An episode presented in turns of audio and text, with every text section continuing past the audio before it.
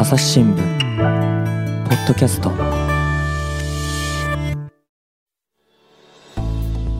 朝日新聞の山口裕樹です。今回は朝日新聞に掲載している月刊高校野球5月号で取り上げた高校球児の髪型をテーマに、えー、各校を取材した朝日新聞記者の佐藤裕樹さんにと一緒に、えー、話を聞いていこうと思っています。佐藤さんよろしくお願いします。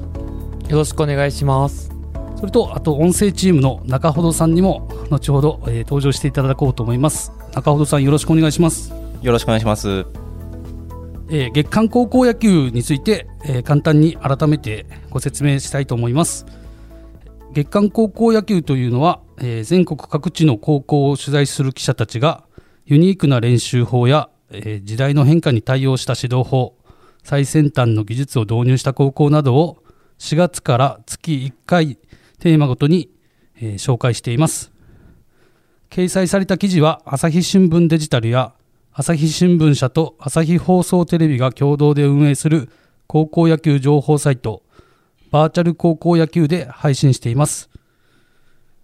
えで今回の5月号では全国のあらゆる学校を、えー、朝日新聞の高校野球担当の記者で分担しながら取材しました。えー、まずは佐藤記者の、えー、簡単な略歴を、えー、紹介してほしいもらいたいと思います。よろしくお願いします。よろしくお願いします。朝日新聞スポーツ部の記者の佐藤と申します。えっと、私はですね、あの、2016年に入社しまして、えっと、埼玉、徳島と地方の総局を拠点に取材をしまして、2020年から大阪本社のスポーツ部に来ました。で、えっと、去年はあのプロ野球のオリックスを担当してまして、高校野球は今年からという形になります。えっと、どうぞよろしくお願いします。お願いします。えー、オリックスというと去年は優勝しましたね、パ・リーグで。そうですね、25年ぶりの優勝で、ちょっと初めての担当ですごいびっくりしましたけども。それで今回、高校野球を担当するって、やっぱりプロ野球と高校球児は全然取材していて、違いはありますか？違いですか、やっぱりプロ野球の選手の方が取材慣れ、すごいしてるなというのがあって、なんか高校野球は、やっぱり高校生、なんていう子供らしいと言いますか、そういうあの感じはあります。なるほどですね。あの、まあ、パッと見ですね、プロ野球選手はやっぱりこう髪髪型、今回は髪型がテーマなんですけど、プロ野球選手はやっぱり丸刈りの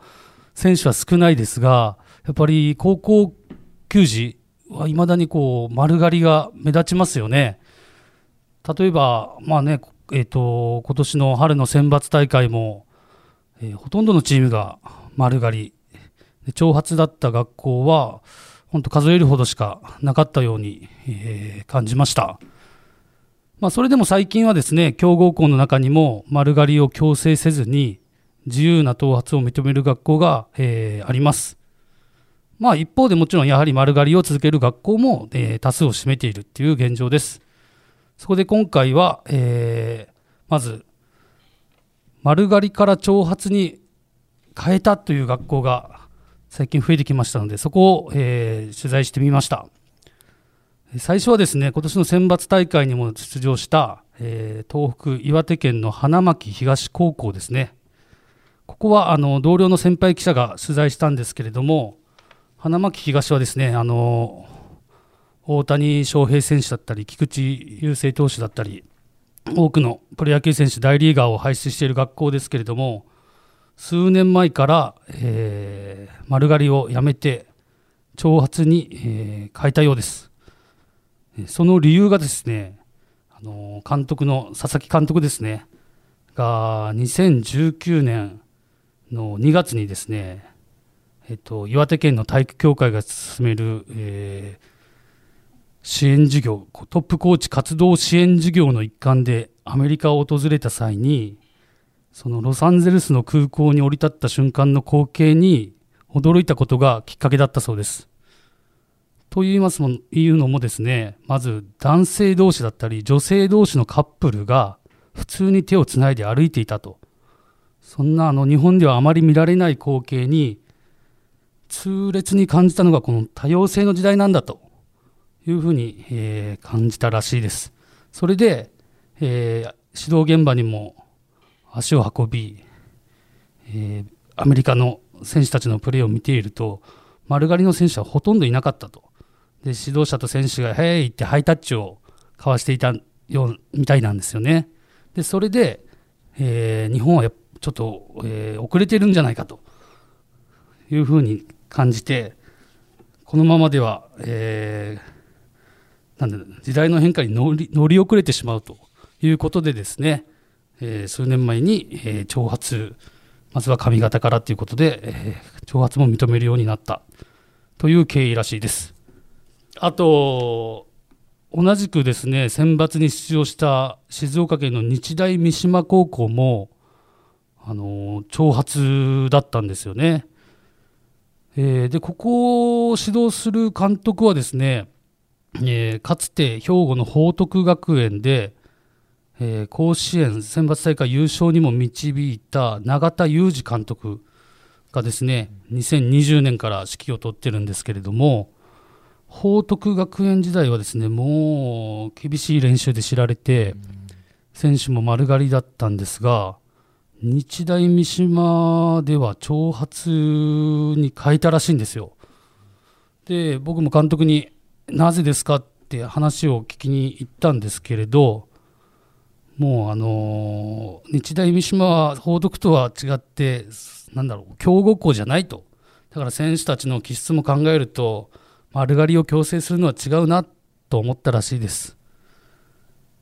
でじゃあ、あの髪型どれぐらいまで伸ばしていいのかって決まりはあるのかと聞くとですねもうあの爽やかやったらええやんかと。あの長すぎず 短すぎず爽やかやったらええという回答でしたね。で監督自身が笑いながら「俺が髪の毛一番短いわ」って笑ってました。私も神戸にいてあの永田監督の取材はしたことあるんですけど、はい、この永田監督がこのそういう考えにあの考えが変わったっていうのが結構驚きでして、はいはい、すごいですよね。すごい変化というか。そうですよね、もう、強豪校で練習の厳しさじゃ全国屈指でしたからね、報徳学園は、もう丸刈りが当たり前というような学校でしたから、そこからやっぱり考え方が変わったっていうことですよね。あとあれあの花巻東の時の話で、はい、あのアメリカの話があったと思うんですけどアメリカっての昔は丸刈りの選手とかいたんですか？知ってます？いや昔から丸刈りの選手はそんなにいなかったんじゃないですかね。あんまりそんな話は聞かないですね。あそうなんですね。やはり日本独自の文化といいますか、うん、まあそういうものがあるんじゃないんですかね。はあ、このじゃああの花巻東とこのまあ、永田監督の取材は山口さんがご担当されたんですか？そうですね、あの花巻東は僕は直接取材はしてなくてですね東京にいるあの別の先輩の山口史郎さんという先輩記者に取材してもらって、で、えー、日大三島の永田監督には、うん、えー、まあ、その先輩も取材しましたけど僕も永田さんには取材させてもらって、うん、はい、うん、そうやってやってきましたね。その他にも結構広がってるんですか、その脱丸刈りっていうんですか？そうですね、今、ここで取り上げてるのは、この、えー、花巻東と日大三島の、えー、2校ですけれども、うん、最近、僕、高校野球の時代で全国飛び回らせていただいてるんですけど、例えば昨日おとといですね、沖縄大会が開幕したんですけど、えー、昨日おとといの大会、試合に出た那覇西高校だったり、はい。えー、昨日の試合に出場した富城南高校であったりは挑発でしたね。あ今、収録が6月の20日なんですけど、沖縄が開幕したところですよね。そうですね、6月18日に開幕して、はい、全国トップを切って、ですね沖縄が開幕して、えー、でその前、先週といいますか、6月の、えー、中旬にはですね東北大会春の東北大会を、えー、取材に行ったんですけどその時も、えー、青森の弘前学院聖愛高校だったり、うん、長髪の学校がありましたね。だから全国的に長髪のチームが広がってきている増えてきているなというのは個人的な印象を持っています。うん。この永田監督の髪型なんか関係ないやんかっていうのに集約されてるような気もするんですけど。そうなんですよね今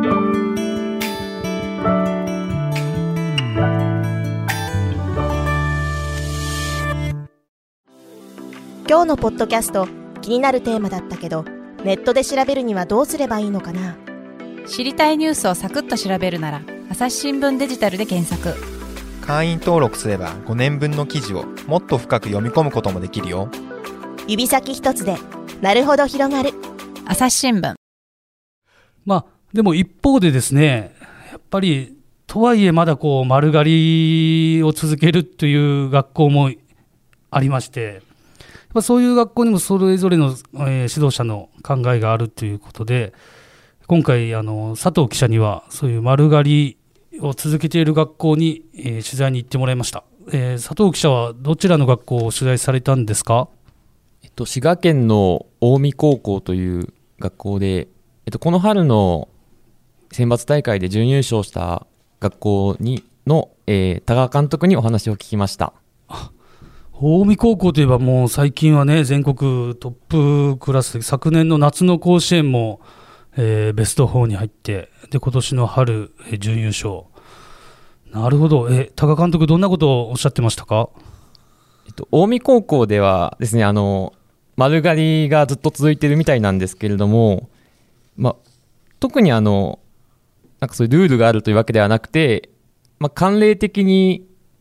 特に抵抗なくずっと続いているというのが多賀監督の話でした。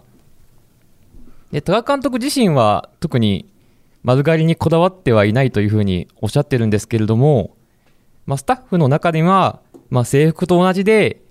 まあ、丸刈りにすることで、まあ、規律が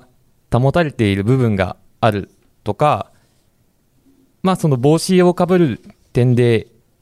丸刈りの方が清潔じゃないかっていうような話が出ているみたいです。なるほどですね。まあ、僕が取材した、えっ、と、東洋大姫路高校の岡田監督もですね、同じようなことを言ってましたね。えー、昨年度、今年の3月いっぱいまで大阪の履正社高校で監督をされて、甲子園でも、えー、優勝経験のある監督ですけれども、今年の4月から、えー、兵庫の東洋大姫路高校に移られて、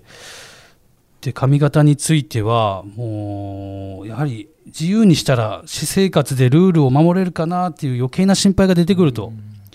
まあ、でもそういうのが守れるなら髪型なんて全然構わへんよとは言ってましたね。ただ履正社時代も、えー、履正社も丸刈りだったんですけれどもあまりこう短すぎるとちょっとみっと みっともないということで 履正社時代は、えー、5ミリ。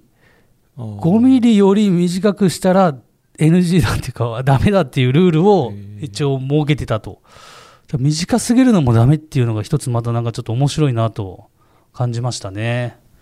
あの5ミリからあれですよね。5ミリから5ミリにするとあのシャツを着るときに止まりますよねこうキュッと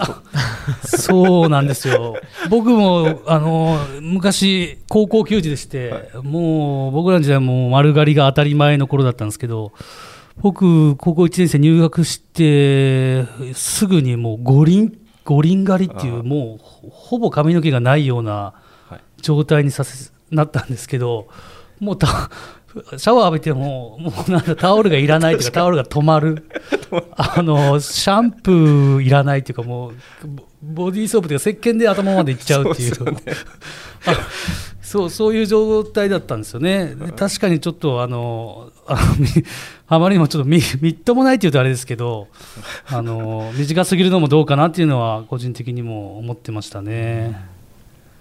このあのデジタルの記事のところに写真が載ってるじゃないですか。この明徳義塾の部員たちの丸刈りにしてるのがあるんですけど、はいはい、これまさしく五輪じゃないですか。そうですね。これは歯がそうですね。一番短いので言ってますね。あの大体どこの部にもですね野球部にもどこのチームにもですね大体バリカンがあってですねこう練習後とかに友達同士でっていうかチームメイト同士でこう借り合うんですけどこのバリカンの刃も調整できるんですよね。何ミリから何ミリまでそれでみんなあのやってますよね。あと他の学校で一つなるほどなって思ったのがですねこれは東京西東京、え、日大三高なんですけど日大三高もまあ甲子園に優勝経験のある強豪校ですがここはまあ全寮制ということもあってですねあの監督に話聞くとなかなかこう寮を出て床屋さんに行く時間が一つないのもちょっと丸刈りから脱丸刈りにできない理由の一つなんだよねっていうふうにおっしゃってて、まあ、大体練習部活休みが月曜日毎週月曜日らしいんですが大体床屋さんって月曜日が休日お休みが多くそうなるとこう髪型自由にしてもその髪を切る場所がないって場がないっていうことでだったらもう坊主いいんじゃないかってまああの選手にも話聞いたんですけど坊主の方が楽ですともうこのままあのあの髪は伸ばさなくて高校3年間はこっちの方が楽なんで僕はこ,、えー、このままがいいですっていう選手もいたので。なるほどなと取材しながら感じましたね。どうですか佐藤佐藤記者 山口さんはあ部員同士で語りったんですか？僕はですね部員同士でも買ってたしあの家にもバリカンがあったので練習後にあの母母お母さんから かあの短く買ってもらってたまにお母さんがあの僕はあの6ミリで行ってほしかったところ間違えて2ミリぐらいで行くことがあっていつもそれで喧嘩してましたね。長さちょっとこだわりはあるんですね。こだわりあるんですよ。これこれあの高校球児の方に分かると思うんですけど同じ丸刈りでもやっぱりちょっと短めの丸刈りとか長めの丸刈りとかちょっとこうサイドと襟足だけ短めで トップはちょっと長めの丸刈りだとかこだわりはねあるんですよね、それも短いなりにこだわりがあるっていうのも一つ丸刈りの特徴ですけども。中本さんは、えー、高校野球かつて取材された時に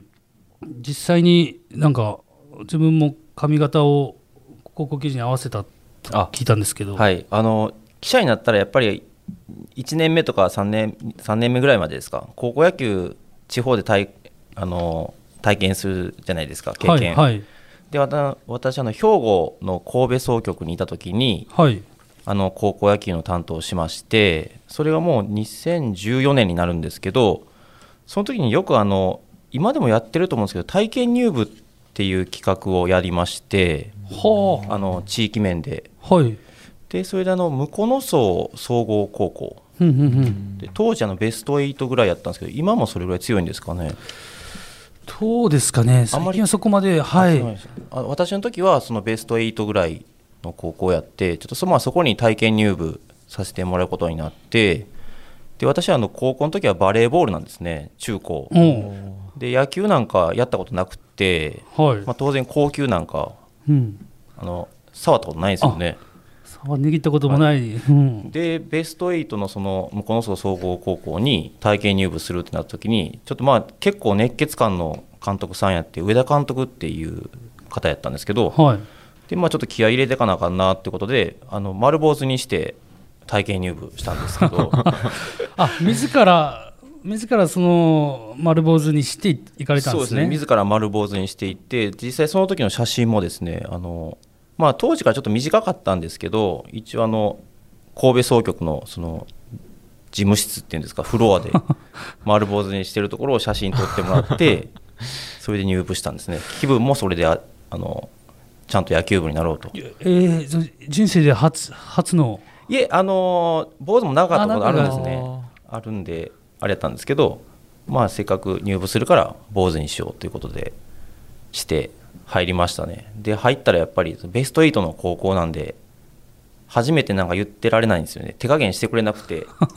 アメリカンノックってあるじゃないですか。はいはいあの外野で右へ左へ走りながら取るってやつですよね。あのライトに打ったら次レフトに打たれるっていう、それでダッシュして。私高級触ったことないのにいきなりそれをやらされてむちゃくちゃですね、そんな一発目で触ったことないのに、アメリカンノックってなかなか高度なそうですそうですノックですよ。でそれでキャッチできた時に歓声それキャッチできたのも今振り返るとすごいんですけど で歓声が起きてですごいまあ2日間やったんですけど普通に野球部員としてすごい貴重な経験ができて嬉しかったんですけどそれはそれではい。でけどあの23日後にもう階段が上がれないぐらいもう足がパンパンにな。パンパンになって 仕事に支障が出るっていうことになってしまったんですけどいい、そんな経験あったんですね。ありましたね丸刈りにして。まあけどあのあれ、まあ、大人になってからそれをやったからよかったんですけどあの中学生とかあの野球を始めようって思う時に丸坊主っていうのが多分すごい壁になるなっていうのは感じて私その時になるほど、それ、おっしゃる通りね、それ、僕、今回取材した中で、まさにあの仙台育英、宮城県の仙台育英の監督が、えーそれで悩まれてましたね、あのうん。須江監督ってさ、まあ、今、39歳って若い監督なんですけどあも、あはいはいはい。あのーまあ、中学生が仙台育英に入部するか悩んでいる子がいて、えーその中学生の指導者から、えー生徒が長髪なら入部したいって言ってるんですけれど、と言われたらしいんですよね。はいはいはい。だすごいね、その有力な選手が髪型を理由に、えー学校に入部を避けるというのは、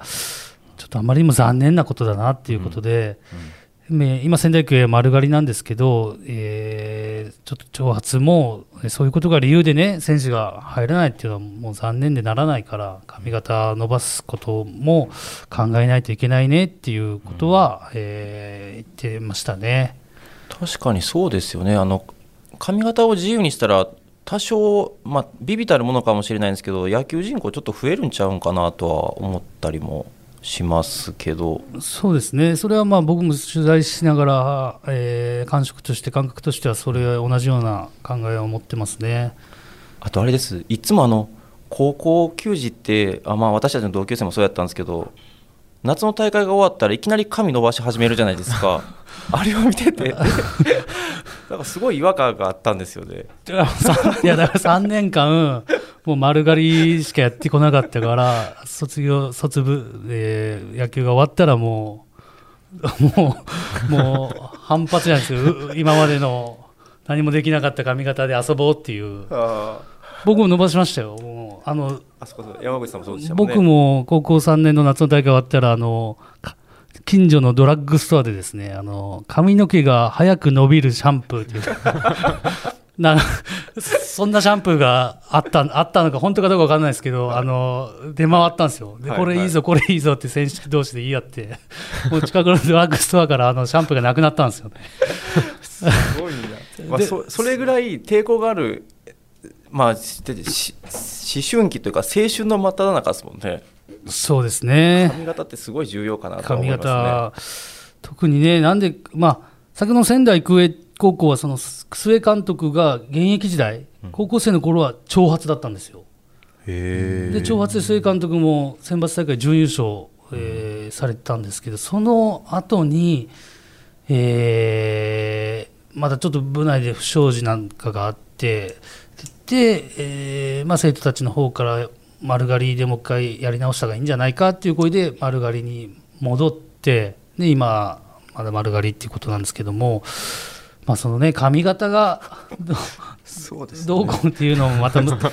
あの難しい話ではあるんですけどもその辺のね高校野球ではなんでこうやっぱり丸刈り文化がこう色色濃く残っているのかっていうところについてですね、うん。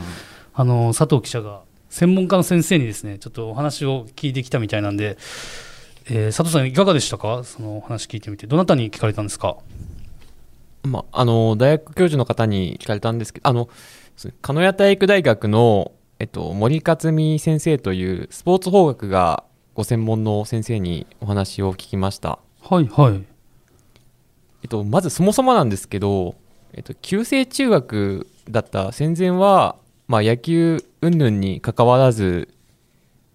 まあ、男児は皆丸刈りであったと。まあまあそうですね。昔は、ええ。あの教科書とか見るとそう載ってますよね。昔の、えー、時代はですね、はい。でポイントはあの戦後どうして野球だけに色濃く残ったのかっていうところになるんですけれども、はい。えっと、森教授によるとですねあの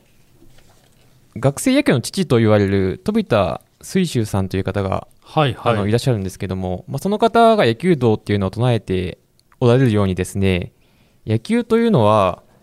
ただのスポーツではなくて一種の武士道のように、まあ、心身を鍛える場であるというような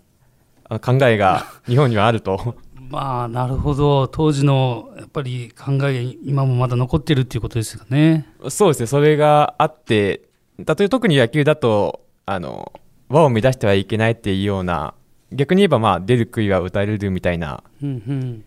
囲気が残ってるっていうのが一つあるそうです。なるほどそういうことなんですね。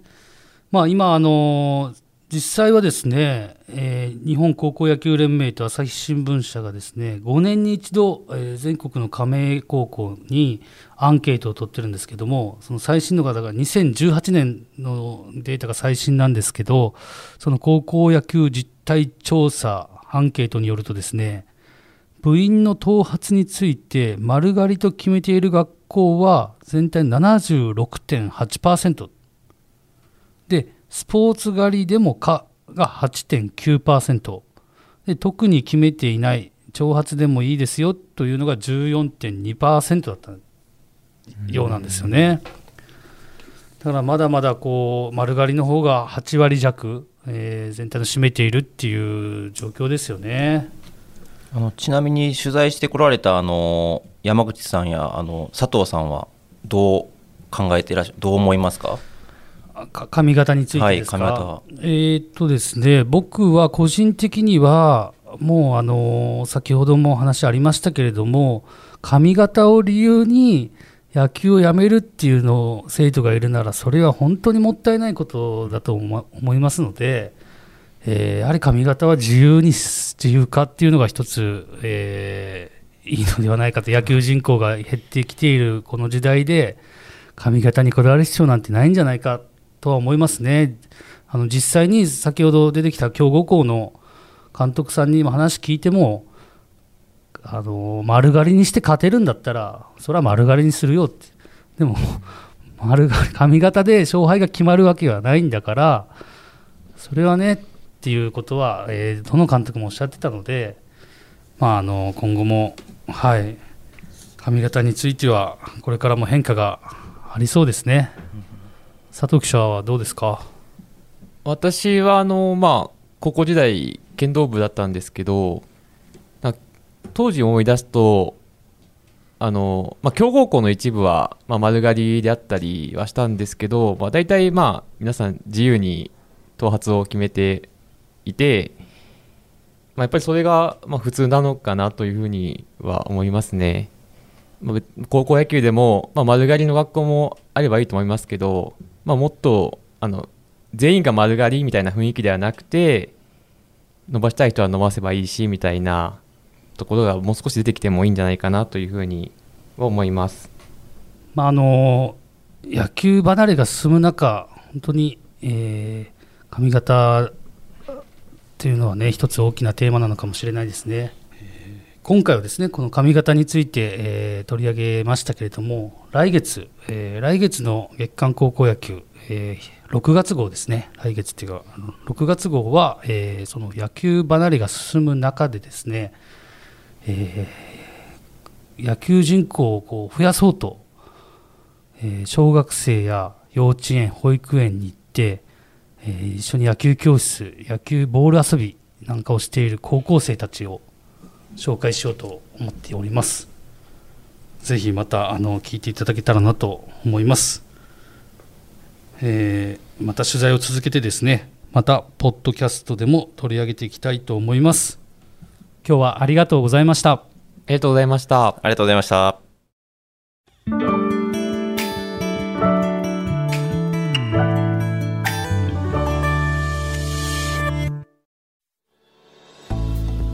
えー、佐藤さん、えー、今日は、えー、初めてポッドキャストに出演してみていかがでしたか？いやそうですね。普段結構ラジオとかポッドキャストはよく聞くんですけど実際に自分が話すのは初めてでなんかこんな感じなんだなっていうのなんかこんな感じでいいのかなっていうふうにちょっと感じたりもしてああちょっと緊張しました。はい。いやいやもうこの、ね、いろんな全国各地取材されて、ね、いよいよもう高校野球のシーズンが始まりましたからね。中ほさんはいかがでしたか？とても意義深いあの話ができたなと思いました私は。はい。ありがとうございます。ありがとうございました、はい、まあ高校野球に関する記事はですね、えー、朝日新聞デジタルのほかバーチャル高校野球でも配信していますバーチャル高校野球は朝日新聞社と朝日放送テレビが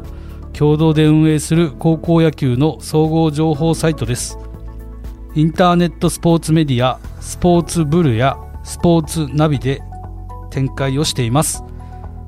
えー、6月18日、えー、沖縄でトップ全国のトップを切って開幕した地方大会からですね甲子園の決勝戦まで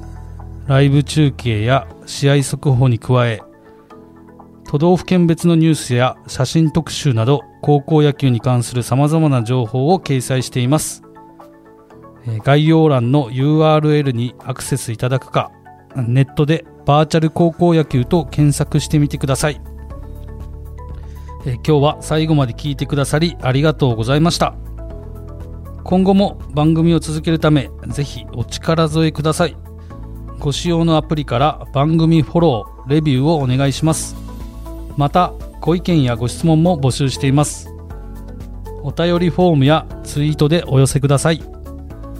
朝日新聞ポッドキャスト朝日新聞の山口祐希がお送りしました。それではまたお会いしましょう。